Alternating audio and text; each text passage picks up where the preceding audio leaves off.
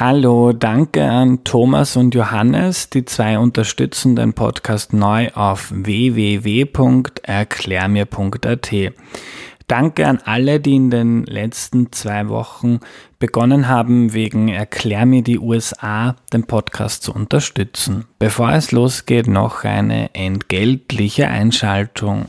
Audible ist Werbepartner von Erklär mir die Welt und darum erzähle ich euch heute von einem Hörbuch, das es dort seit kurzem zu hören gibt. Der Übergangsmanager. Der Tod mag früher mal ein Mann mit langer Sense und schwarzem Umhang gewesen sein. Heute ist er der Übergangsmanager, der die Menschen via App und Rolltreppe in die Reinkarnationslotterie schickt. Wie sein Leben vorher aussah, weiß der Übergangsmanager nicht, denn mit seinem Tod wurden seine Erinnerungen gelöscht. Als er aber die Erzieherin Feline ins Jenseits schicken soll, kommen die beiden ins Gespräch. Über Tod, Reinkarnation und das Leben des Übergangsmanagers verändert sich grundlegend. Der Übergangsmanager jetzt auf audible.de.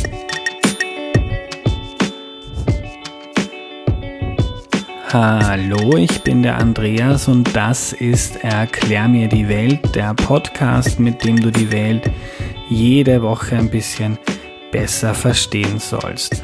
Das ist Teil 4 von Erklär mir die USA und heute geht es um die Supermacht, um die Weltmacht USA und die erklärt uns Erik Frei. Hallo. Hallo. Lieber Erik, stell dich doch zu Beginn noch bitte vor. Also ich bin der Erik Frei, ich bin seit äh, schon fast 30 Jahren Redakteur beim Standard, äh, habe in der Außenpolitik, in der Wirtschaft gearbeitet, war Chef von Dienst viele Jahre und bin jetzt leitender Redakteur und beschäftige mich mit verschiedenen politischen und wirtschaftlichen Themen und wann immer es auch geht um, über die, um, die, äh, um die USA. Ich habe in den USA auch studiert, äh, fünf Jahre lang und über internationale Beziehungen, Politik und Wirtschaft. Hm. Erik, eine Supermacht, was versteht man da eigentlich darunter? Dieser Begriff Supermacht ist ja erst äh, im 20. Jahrhundert nach dem Zweiten Weltkrieg entstanden, als man von der USA und der Sowjetunion gesprochen hat, wo der Begriff Großmacht nicht mehr ausgereicht hat. Früher waren es die Großmächte, das waren ungefähr fünf, sechs in Europa und dann kamen Japan dazu, dann auch die USA und plötzlich sagte man, es gibt nur noch zwei. Und da musste man eine neue Kategorie finden, also die Supermacht. Das Besondere war auch, dass die USA und die Sowjetunion nuklear bewaffnet waren, aber ganz besonders besonders die USA nach dem Zweiten Weltkrieg, hatten eine Dominanz in der Wirtschaft, durch, dadurch, dass sie durch den Krieg nicht äh, keine Zerstörungen erlitten haben, äh, in, den, in der, in der, aber, aber auch politisch, weil sie so sehr die Führungsmacht in Europa waren, zumindest in Westeuropa, äh, dass man da auch gesagt hat, das ist eine ganz besondere Rolle. Man spricht auch in, den, in, der, in, der, in der Politikwissenschaften vom Begriff des Hegemons. Und die USA hatte auch haben auch diese Rolle des Hegemons gespielt und haben eigentlich eine Art von Weltordnung nach 1945 geschaffen. Und auch das ist etwas, was nur eine Supermacht kann. Mhm. Treten wir vielleicht einen Schritt zurück. Die USA waren ja lange sehr isolationistisch und haben sich um die eigenen ähm, Themen und Sachen gekümmert. Und dann sind die beiden Weltkriege gekommen und das hat sich irgendwie drastisch geändert. Ja, die USA waren im 19. Jahrhundert nicht einmal eine wirkliche Großmacht zunächst, sondern eigentlich haben sich immer eher als das kleine, als das, als das schwache Land gegenüber der, der Großmacht Großbritannien gefühlt. Und erst Ende des 19. Jahrhunderts, nachdem sie den gesamten Westen erobert hatten und sich dann nach Asien hingeorientiert hinge, haben und dort äh, spanische Kolonien erobert haben, die Philippinen und auch in, in, in Amerika, in Lateinamerika, da diese Führungsrolle übernommen haben, Plötzlich im Ersten Weltkrieg hat Präsident Woodrow Wilson damals entschieden, er greift in diesen Krieg ein, mit dem Gedanken, ich greife ein und verändere gleich die Art, wie Politik gemacht wird. Ich schaffe eine neue, nicht nur eine Weltordnung, sondern eine neue äh, politische Kultur, eine, die nicht mehr auf Kriegen, sondern auf Verhandlungen und Kooperation beruht. Ähm, das ist, damit, zwar haben die USA den Ersten Weltkrieg gewonnen, aber sind gleich darauf, haben sie entschieden, nämlich die Republikaner, die da an die Macht kamen, Woodrow Wilson war ein Demokrat, haben entschieden, wir wollen das alles nicht, wir wollen uns nicht um die Welt kümmern, sondern nur um uns selbst und wurden dann isolationistisch. Und dieser Isolationismus in der, in der Zwischenkriegszeit hatte verheerende Folgen, weil die stärkste, größte Macht der Welt damals nicht geführt hat, gab es Platz für andere, für den Nationalsozialismus in Deutschland, für Faschisten, auch in Italien, auch in Japan, die dann die, die Politik bestimmt haben. Und als das in die Katastrophe des Zweiten Weltkriegs geführt hat, hat wieder ein demokratischer Präsident Franklin D. Roosevelt und sein Nachfolger Harry Truman gesagt, so geht das nicht. Wir sind so mächtig, wir haben so viel, auch so eine, ein, ein, ein, ein viel Interesse daran, dass die Welt auch funktioniert. Wir müssen diese Führungswolle auch wahrnehmen. Und das war der große Wendepunkt in der amerikanischen, äh, in der amerikanischen Rolle in der Welt. Mhm. Ähm, jetzt gibt es ja über die Rolle der USA in der Geopolitik sehr, sehr hitzige Debatten. Manche sagen, die USA beuten irgendwie nur die ganze Welt aus. Bei dir hat das jetzt so auch ein bisschen angeklungen. Da ist auch ein, eine, eine Vorstellung von der Welt dabei, also irgendwie eine Art von Idealismus, wie denn die Welt ausschauen sollte. Ja, diesen Idealismus, den, den, den, den kann man nicht äh, ignorieren, der ist ganz, ganz entscheidend.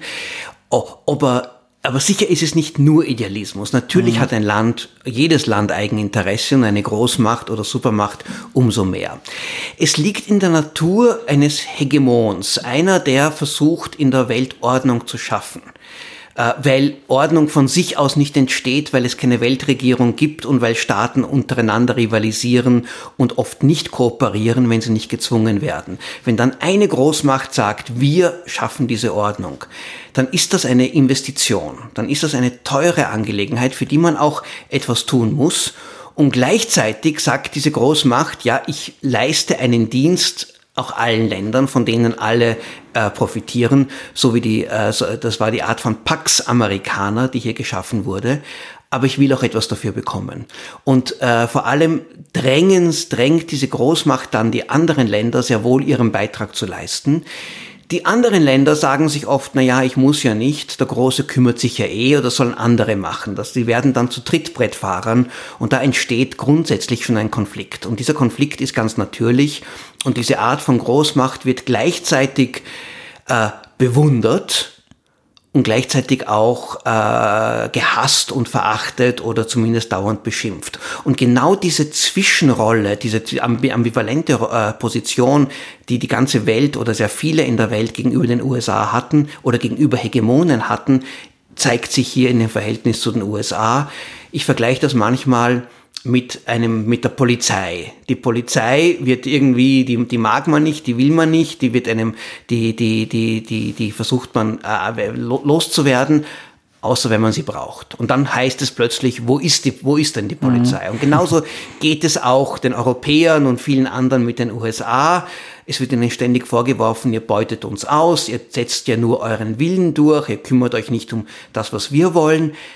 Aber wenn die USA mal sagt, nein, danke, wir mischen uns nicht ein, dann ist der Aufschrei, Moment einmal, wo bleibt ihr denn? Warum hilft uns niemand? Hm.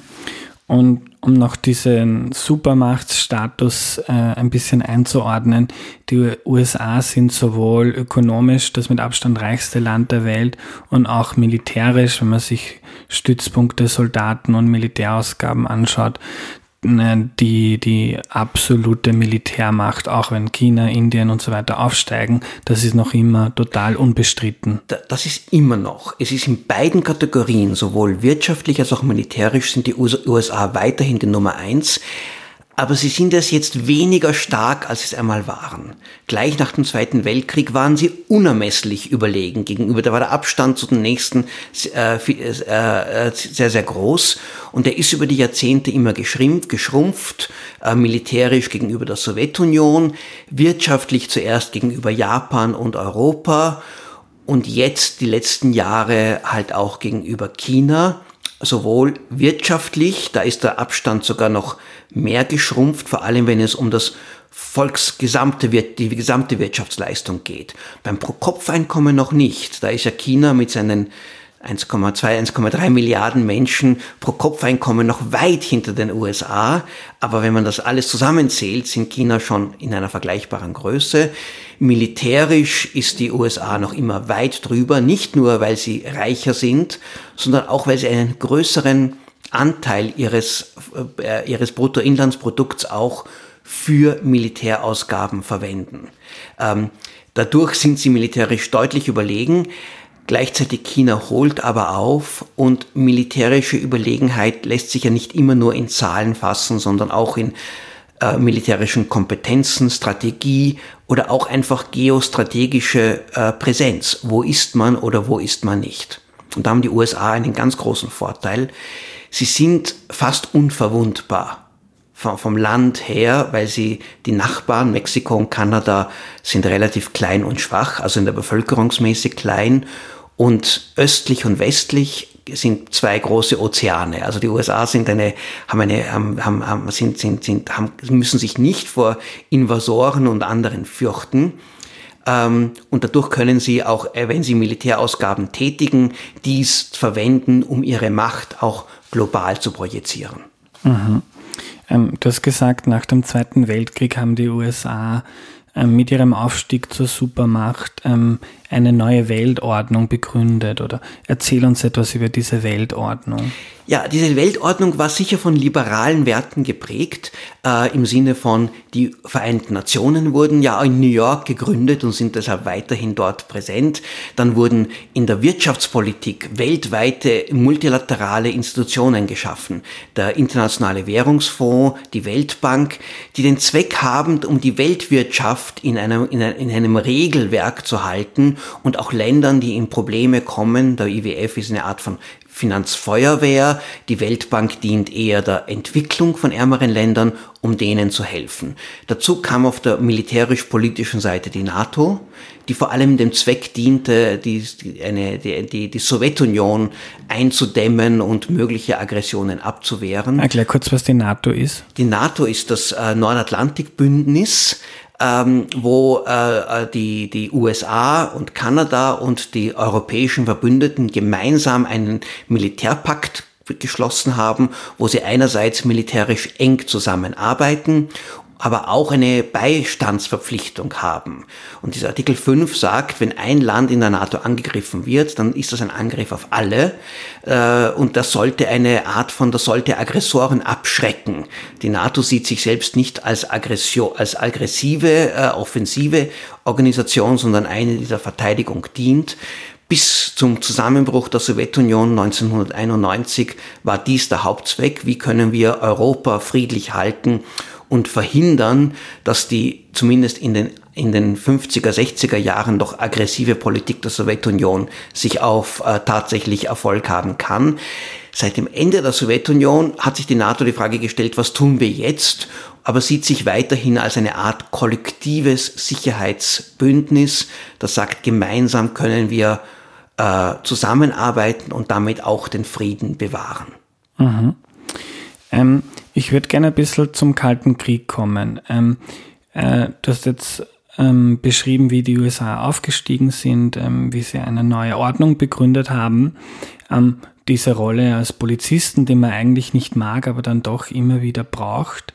Ähm, und in dieser Zeit des Kalten Krieges sind ja wahnsinnig viele Kriege gekämpft worden. Jetzt nie zwischen den USA und der Sowjetunion, aber irgendwie gab es sehr viele Stellvertreterkriege. Ähm, ja. Ja. So viele Kriege gab es auch nicht. Also eigentlich dafür, dass hier sich zwei Supermächte hoch bewaffnet gegenüberstanden, war es eine überraschend friedliche Zeit. Mhm. Es gab zwei große Kriege. Der eine war der Koreakrieg Anfang der 1950er Jahre. Und da war es tatsächlich eine Aggression Nordkoreas, der Großvater vom heutigen Kim Jong-un, der Kim Il-sung, der wirklich versucht hat, Südkorea zu erobern. Und da haben die USA sind da ein, haben eingegriffen, hatten damals auch ein UNO-Mandat. Das hat sich ergeben dadurch, dass die Sowjetunion eine Zeit lang wo sie im Sicherheitsrat waren und hätten an jeden Beschluss per Veto verhindern konnten, den boykottiert haben aus einem, aus einem Streit heraus. Und dadurch gab es das UNO-Mandat und da haben die USA zumindest Südkorea gerettet. Aber gleichzeitig den Versuch, Nordkorea zu vereinen, ist auch gescheitert, weil China eingegriffen hat äh, auf der Seite der, der Nordkoreaner. Mhm. Der zweite große Krieg war der Vietnamkrieg, der eine äh, Tragödie und Katastrophe und ein unglaublicher Irrweg war, der aber vor allem aus dem schon aus der, die USA hatten keine großen Geo, hatten keine wirtschaftlichen oder auch äh, großen politischen Interessen in, in Vietnam. Es war diese Vorstellung, der Kommunismus ist auf dem Vormarsch. Äh, es gibt die Domino-Theorie, wenn ein Land fällt, dann fällt das nächste. Und als die Franzosen sich aus äh, Vietnam zurück, die Kolonialmacht Frankreich sich aus Vietnam zurückziehen mussten und das Land geteilt wurde, aber Nordvietnam sehr wohl gefunden hat, wir sind die einzigen legitimen Vietnamesen und diese Südvietnamesen sind die Marionetten zuerst der Franzosen und dann der USA und diesen Krieg geführt haben, war die Meinung in den USA, wir müssen das unbedingt verhindern. Wir, wir, wir verteidigen die freie Welt dort im Dschungel von Vietnam. Dieser Krieg hat sich Jahre, Jahrzehnte gezogen und letztlich sind die USA abgezogen im Jahr 1975.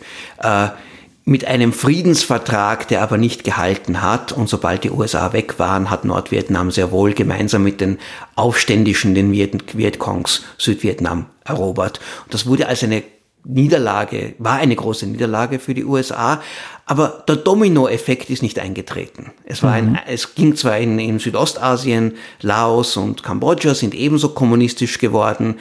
In Kambodscha mit einer furchtbaren Tragödie eines echten, eines Massenmords und, und, und, und eines Art von Genozids. Aber sonst ist der Großteil Asiens westlich, vielleicht nicht demokratisch, aber zumindest halbwegs frei und liberal geblieben. Äh, und sonst die Kriege waren mm, in den Kalten Krieg eher dann kolonial, also nachdem Länder sich entkolonisiert wurden, gab es Bürgerkriege, wo dann auch immer wieder Sowjetunion oder die USA stellvertretend eingeschritten sind, einge, äh, sich eingemischt haben, mit hohen menschlichen Verlusten, aber ohne größere globale Bedeutung. Mhm. Ich habe nachgelesen beim Vietnamkrieg, äh, es wird geschätzt, circa 4 Millionen tote Vietnamesinnen. Ähm, was ist damals so schief gelangen? Also warum war das so ein Desaster? Wahrscheinlich war der größte Fehler der Amerikaner zu glauben, dass es hier einen Kampf, ein Krieg zwischen Kommunisten und Nichtkommunisten ist. Das war es zwar auch, aber in Wirklichkeit war es eine Frage von in, war es eine Art von Unabhängigkeitskrieg. Und für sehr viele auch Südvietnamesen ähm, war dieses vietnamesische, die, das südvietnamesische Regime, das zuerst zwar zivil war unter einem korrupten Herrscher Diem und dann militärisch nicht legitim. Und Nordvietnam äh, unter Ho Chi Minh hat sich sehr wohl als da als nationaler Befreier gesehen und wurde auch von vielen so gesehen. Dazu kamen auch massive Unterstützung von, äh, von China oder, oder auch der Sowjetunion. Also es war sehr wohl ein Stellvertreterkrieg und beide Seiten haben dadurch durch ihr, die, die Supermächte oder die Großmächte haben durch ihre Einmischung diesen Konflikt weiter weiter eskaliert und dadurch schrecklich blutig gemacht. Ähm, aber es war auch ein ganz brutaler Bürgerkrieg. All das zusammen hat diese furchtbare menschliche äh, äh, Opfer, Opfer hervorgebracht, die dann, die dann äh, auf der amerikanischen Seite waren es, glaube ich, 58.000 Tote. Was für Amerika wieder ein Riesenblut, äh, eine, eine, ein, ein riesiger Blutzoll war, aber nichts im Vergleich zu dem, wie mhm. Vietnam, was Vietnamesen gelitten haben. Ja. Jetzt gab es diese zwei großen Kriege im Kalten Krieg. Gleichzeitig aber auch viele Interventionen, die ja dann heute noch zu Verschwörungstheorien sorgen, wo denn die Amerikaner noch äh, überall ihre Finger drinnen haben. Gibt es ein paar sehr prominente Beispiele, die auch gar keine Verschwörung sind, sondern sehr gut dokumentiert sind.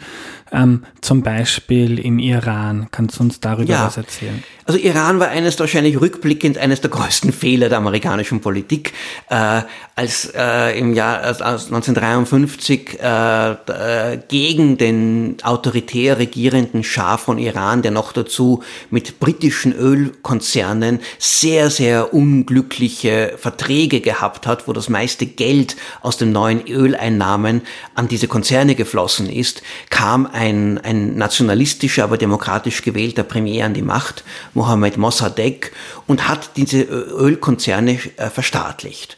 Und statt dass die USA gesagt haben, erstens, das ist ein Problem der Briten und zweitens, äh, das ist eine Entscheidung, die die Iraner treffen dürfen, hat man in den USA gefunden, da sind Kommunisten am Werk. Das ist eine weitere Art von Domino, das hier fallen muss. Wir müssen dem etwas entgegensetzen. Und der CIA, der damals sehr viel Macht und Einfluss hatte, hat einen Putsch arrangiert, der dann sehr wohl äh, erfolgreich war. Mossadegh wurde gestürzt, der Schah kehrte mit, se mit seiner Allmacht zurück und Jahrzehnte haben das sehr viele Iraner immer noch den USA vorgehalten. Und wenn man verstehen möchte, warum auch äh, äh, dann die, die, die islamische Revolution und die heutigen Machthaber im Iran gerade die USA als großen Satan sehen, dann, dann sind die Wurzeln davon in diesem Putsch von 1953. Ein anderes Beispiel war 19, ein Jahr später in Guatemala, wo, wo ein äh, linker Präsident gewählt wurde und äh, die USA einfach gesagt haben, das geht nicht und eine echte Militärinvasion gegen Guatemala gestartet haben und damit auch die demokratische Entwicklung gestoppt haben. Und ein anderes Beispiel, das den USA auch immer vorgehalten wird, war Chile 1973. Ein linker Präsident, demokratisch gewählt, Salvador Allende, wurde von seinen eigenen Militärs gestürzt, von General Pinochet und dessen Anhängern, mit Unterstützung in der chilenischen Mittelschicht. Die USA haben das sicher damals sehr begrüßt. Wie sehr damals CIA und amerikanisches Außenministerium die Fäden gezogen haben, da habe ich meine Zweifel. Ich glaube, man hat die USA nicht gebraucht damals, dafür, äh, Salvador Allende zu stürzen. Aber es hat die, aber die Tatsache, dass es von Präsident Nixon und Henry Kissinger groß applaudiert wurde, hat sicher auch den USA in ihrer, äh, dass das Image der, der, der Großmacht in Lateinamerika sehr geschadet. Mhm. Ist irgendwie eine total ambivalente Zeit, dieser Kalte Krieg. Ähm, einerseits setzt man sich so für ähm, Ideale des Westens ein, einer liberalen, freundlichen Ordnung und gleichzeitig ähm, gibt man im Kampf dafür diese Ideale immer wieder ja. auf. Ja. Äh, äh, der, der Machiavelli-Satz, der Zweck heiligt die Mittel, der hat in diesem Kalten Krieg immer eine große Rolle gespielt oder, oder, oder wie auch ein Zitat, das einmal schon Roosevelt zugeschrieben wurde, ist, es ist, äh, er ist zwar ein Schweinehund, aber er ist unser Schweinehund. äh, es war das Gefühl, es ist egal, wir müssen uns mit allen, die auf unserer Seite sind, die, die, die gegen den Kommunismus äh, kämpfen, müssen wir uns verbünden. Das kam ein bisschen auch aus der, aus der, aus der Erfahrung des Zweiten Weltkriegs heraus. Äh, um Hitler zu besiegen, hat man sich mit Stalin äh, verbündet und Stalin war auch eines der ganz mhm. großen Verbrecher. Also dieses, diese moralisches äh, Zweifel daran, mit wem darf man Verbündeter sein, galt einfach damals nicht, weil die Gefahr als so übermächtig, als so groß äh, empfunden wurde. Und dabei haben die USA auch immer wieder sehr wohl eigene wirtschaftliche Interessen verfolgt. Sehr oft wurde auch das, die, die, da, da, da, die, die, die Regierungsmacht hier von Unternehmen, Konzernen und deren Wünschen hier einfach entweder in Geiselhaft genommen oder einfach hier äh, gekauft ist das falsche Wort, aber einfach hier vereinnahmt mhm. und hat sich, haben sich auch, haben sich auch vereinnahmen lassen. Und manchmal machen einfach auch, auch äh, Politiker und äh, Entscheidungsträger einfach gewaltige Fehler. Äh, in der Weltpolitik, das wissen die, die, die, die Realisten ganz genau, ganz sauber kann man nie bleiben. Auch heute nicht, auch Europa schafft das nicht, wie wir das im Umgang mit der Türkei und vielen anderen, äh, vielen anderen Staaten auch sehen. Äh, und da war halt die zu sagen, okay, wenn man nicht sauber ist, dann können wir auch schmutzig werden. Es dient ja einem höheren Zweck äh, war, war sehr hoch. Mhm. Ich würde noch gern zum Nahen Osten kommen. Da finde ich ganz interessant. Jetzt der Kalte Krieg ist lange vorbei. Du hast gesagt, man muss sich mit Schweinehunden teilweise verbünden oder hat das getan. Ähm, das saudische Regime ist zum Beispiel auch so eine, würde ich glaube ich auch in die Kategorie Schweinehund fallen, wenn man an die Diktatur dort denkt. Ähm, warum hängen die USA so stark an dieser ähm, Verbundenheit mit, mit den Saudis? Ja, das ist eine gute Frage. Traditionell gab es zwei wichtige Argumente. Das eine war Saudi-Arabien, das eine Theokratie ist, eine, die überhaupt keine Freiheiten zulässt, aber lange Zeit. Theokratie heißt quasi Theokratie religiöse. Gottes, eine Art von, also eine, eine Religionswort, dort wo die Religion das, das, äh, das Sagen hat, aber ein, immer ein Faktor der Stabilität war. Und, ähm, und deswegen hat man gesagt, okay, mit Saudi-Arabien, äh, die sind zumindest, die, die sind für keine Überraschungen gut, mit denen können wir gut zusammenarbeiten. Dann kam der Faktor Öl dazu. Äh, das Gefühl, wir müssen die Ölversorgung der Welt sichern. Saudi-Arabien, der größte Ölproduzent der Welt. Äh, also unterstützen wir Saudi-Arabien. Äh, und um hier auch diesen, diesen, diesen Ölfluss auch zu, gegen äh, jene Staaten zu sichern, die möglicherweise Öl als Waffe auch in den Westen verwenden wollen. Und der dritte Faktor, der in den letzten Jahren immer an Bedeutung gewonnen hat, war die Rivalität mit dem Iran. Äh, das es gibt ja in, im, im, Islam zwei verschiedene äh, religiöse Strömungen, den Sunnism, die Sunniten und die Schiiten. Äh, Iraner sind mehrheitlich Schiiten. Ähm, der Saudi-Arabien ist ist die Führungsmacht des, des Sunni-Islams. Und diese Rivalität und diese Feindschaft äh, hat auch hier zu einer Situation geführt, wo der Iran gleichzeitig Todfeind des Westens, Todfeind der USA ist, sehr schwer mit dem Iran zu irgendeinem Verständnis zu kommen.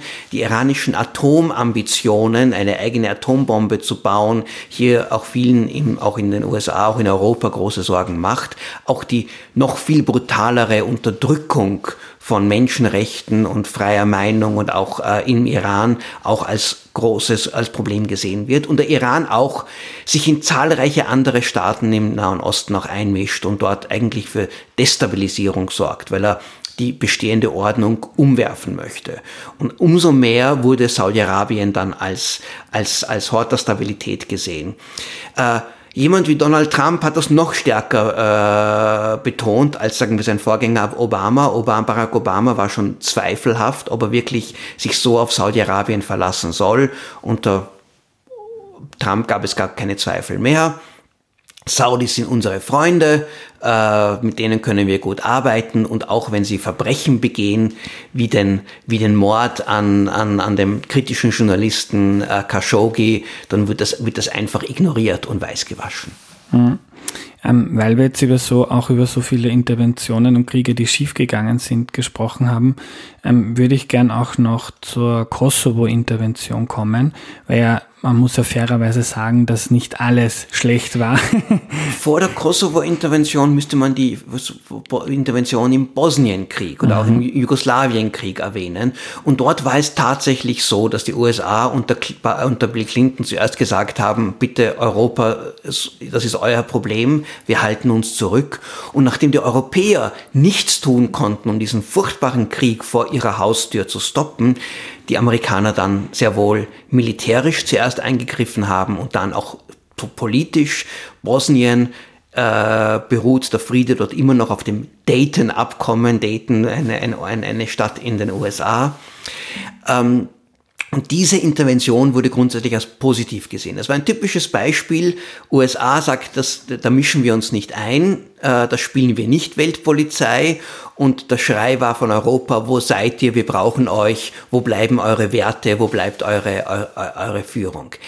Der Kosovo-Krieg ist etwas ambivalenter. Ähm, ob äh, nach, nach, dem Jugosla nach dem Krieg in Bosnien, vor allem nach dem Massaker in Srebrenica, und als dann der nächste Konflikt in Kosovo ausgebrochen ist, Kosovo ist, war ein, ist das, darf man nicht vergessen, das Stammland der Serben, das aber aufgrund von Völkerwanderungen und demografischer Entwicklung dann mehrheitlich muslimisch-albanisch wurde und die Serben dort zu einer kleinen Minderheit wurden.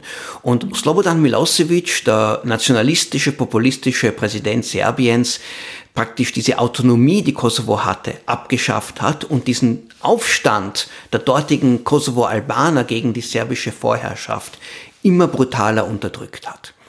Und diese Unterdrückung war dann die, nach, nach dem Bosnienkrieg war die große Sorge, das könnte auch zu einem Massaker, auch zu einem Genozid führen. Und diese Angst vor dem Genozid im Kosovo war das entscheidende Motiv für die Intervention. Es ging nicht um Öl, es ging nicht um Geostrategie, der Kosovo ist unwesentlich. Es war wirklich getrieben mhm. von moralischen Werten. Ob es, ein, ob es richtig war, dort zu intervenieren, ist eine andere Frage. Völkerrechtlich war es umstritten, weil es kein UNO-Mandat dafür gab, weil Russland mit seinem Veto das verhindert hat. Ähm, und und äh, der Kosovo wurde zwar unabhängig aufgrund vor allem eines Bombenkrieges gegen Serbien, wo auch viele zivile, wo es auch viele zivile Opfer gab, aber stabil ist der Kosovo bis heute nicht. Also die Friedenslösung, die da angestrebt wurde, äh, wurde, wurde nicht erreicht. Letzte Frage, wie steht es denn um den Weltpolizisten USA heute? Also nach, der, nach vier Jahren Donald Trump, vielleicht noch vier Jahre mehr, wir wissen es noch nicht, ähm, der Aufstieg Chinas, wo steht denn die Supermacht USA heute? Ja.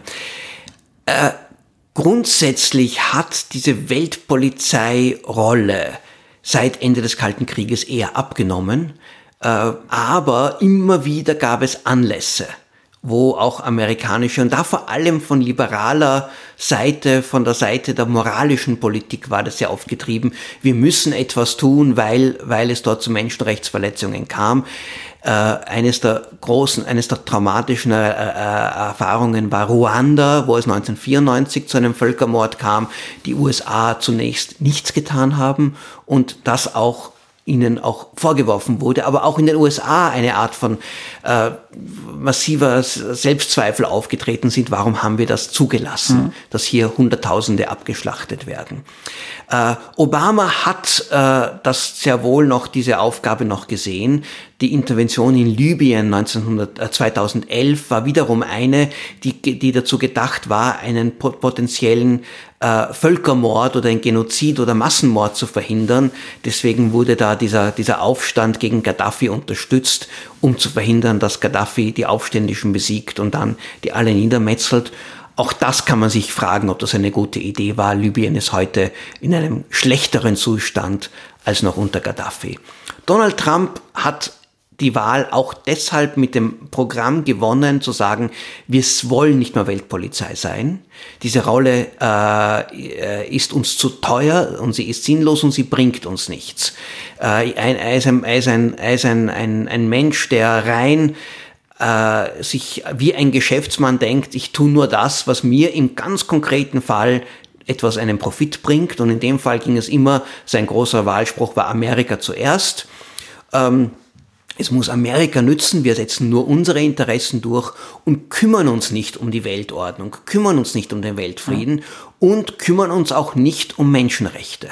Das ist eine, es ist unnötig. Hauptsache, äh, wir haben Verbündete, die uns, die uns zuarbeiten oder die für uns nützlich sind und was anderes brauchen wir nicht. Also in den letzten vier Jahren hat die USA überhaupt nicht mehr Weltpolizei gespielt.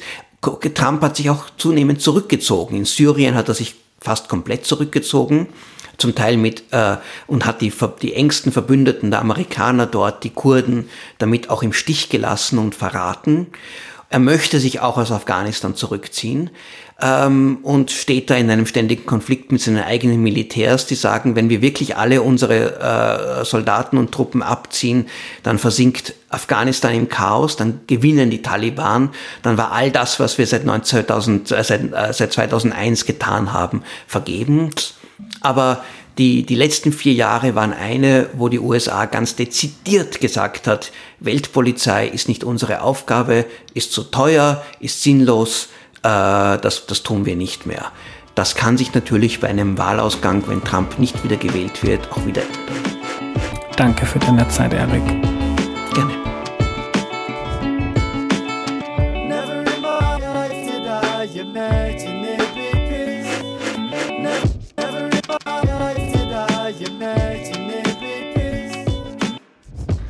Was nehme ich mir mit? Früher gab es immer Großmächte, also Deutschland, Frankreich, England, Japan und so weiter. Mit den USA und der Sowjetunion wurde aber eine neue Kategorie eingeführt, die der Supermacht, weil die beiden einfach so übermächtige Mächte waren und mit dem Eintritt in den Ersten Weltkrieg wollten sich die USA stärker international einbringen. Die Republikaner haben das aber wieder rückwärts gedreht, als die große Macht USA, die Supermacht USA, aber in den 30er Jahren international nicht eingegriffen hat, hat das in Deutschland, Österreich, Japan und Italien den Faschisten die Machtübernahme erlaubt. Danach traten die USA stärker als Ordnungsmacht, quasi als Weltpolizist auf, schon im Zweiten Weltkrieg und dann danach. Einerseits aus Pragmatismus heraus, einer muss es ja machen, andererseits auch aus eigenem Interesse, aber auch zum Teil aus Idealismus heraus, weil man Anführer der freien Welt sein wollte, also einer Welt, in der das Individuum frei ist und Demokratie und Marktwirtschaft liberal sind.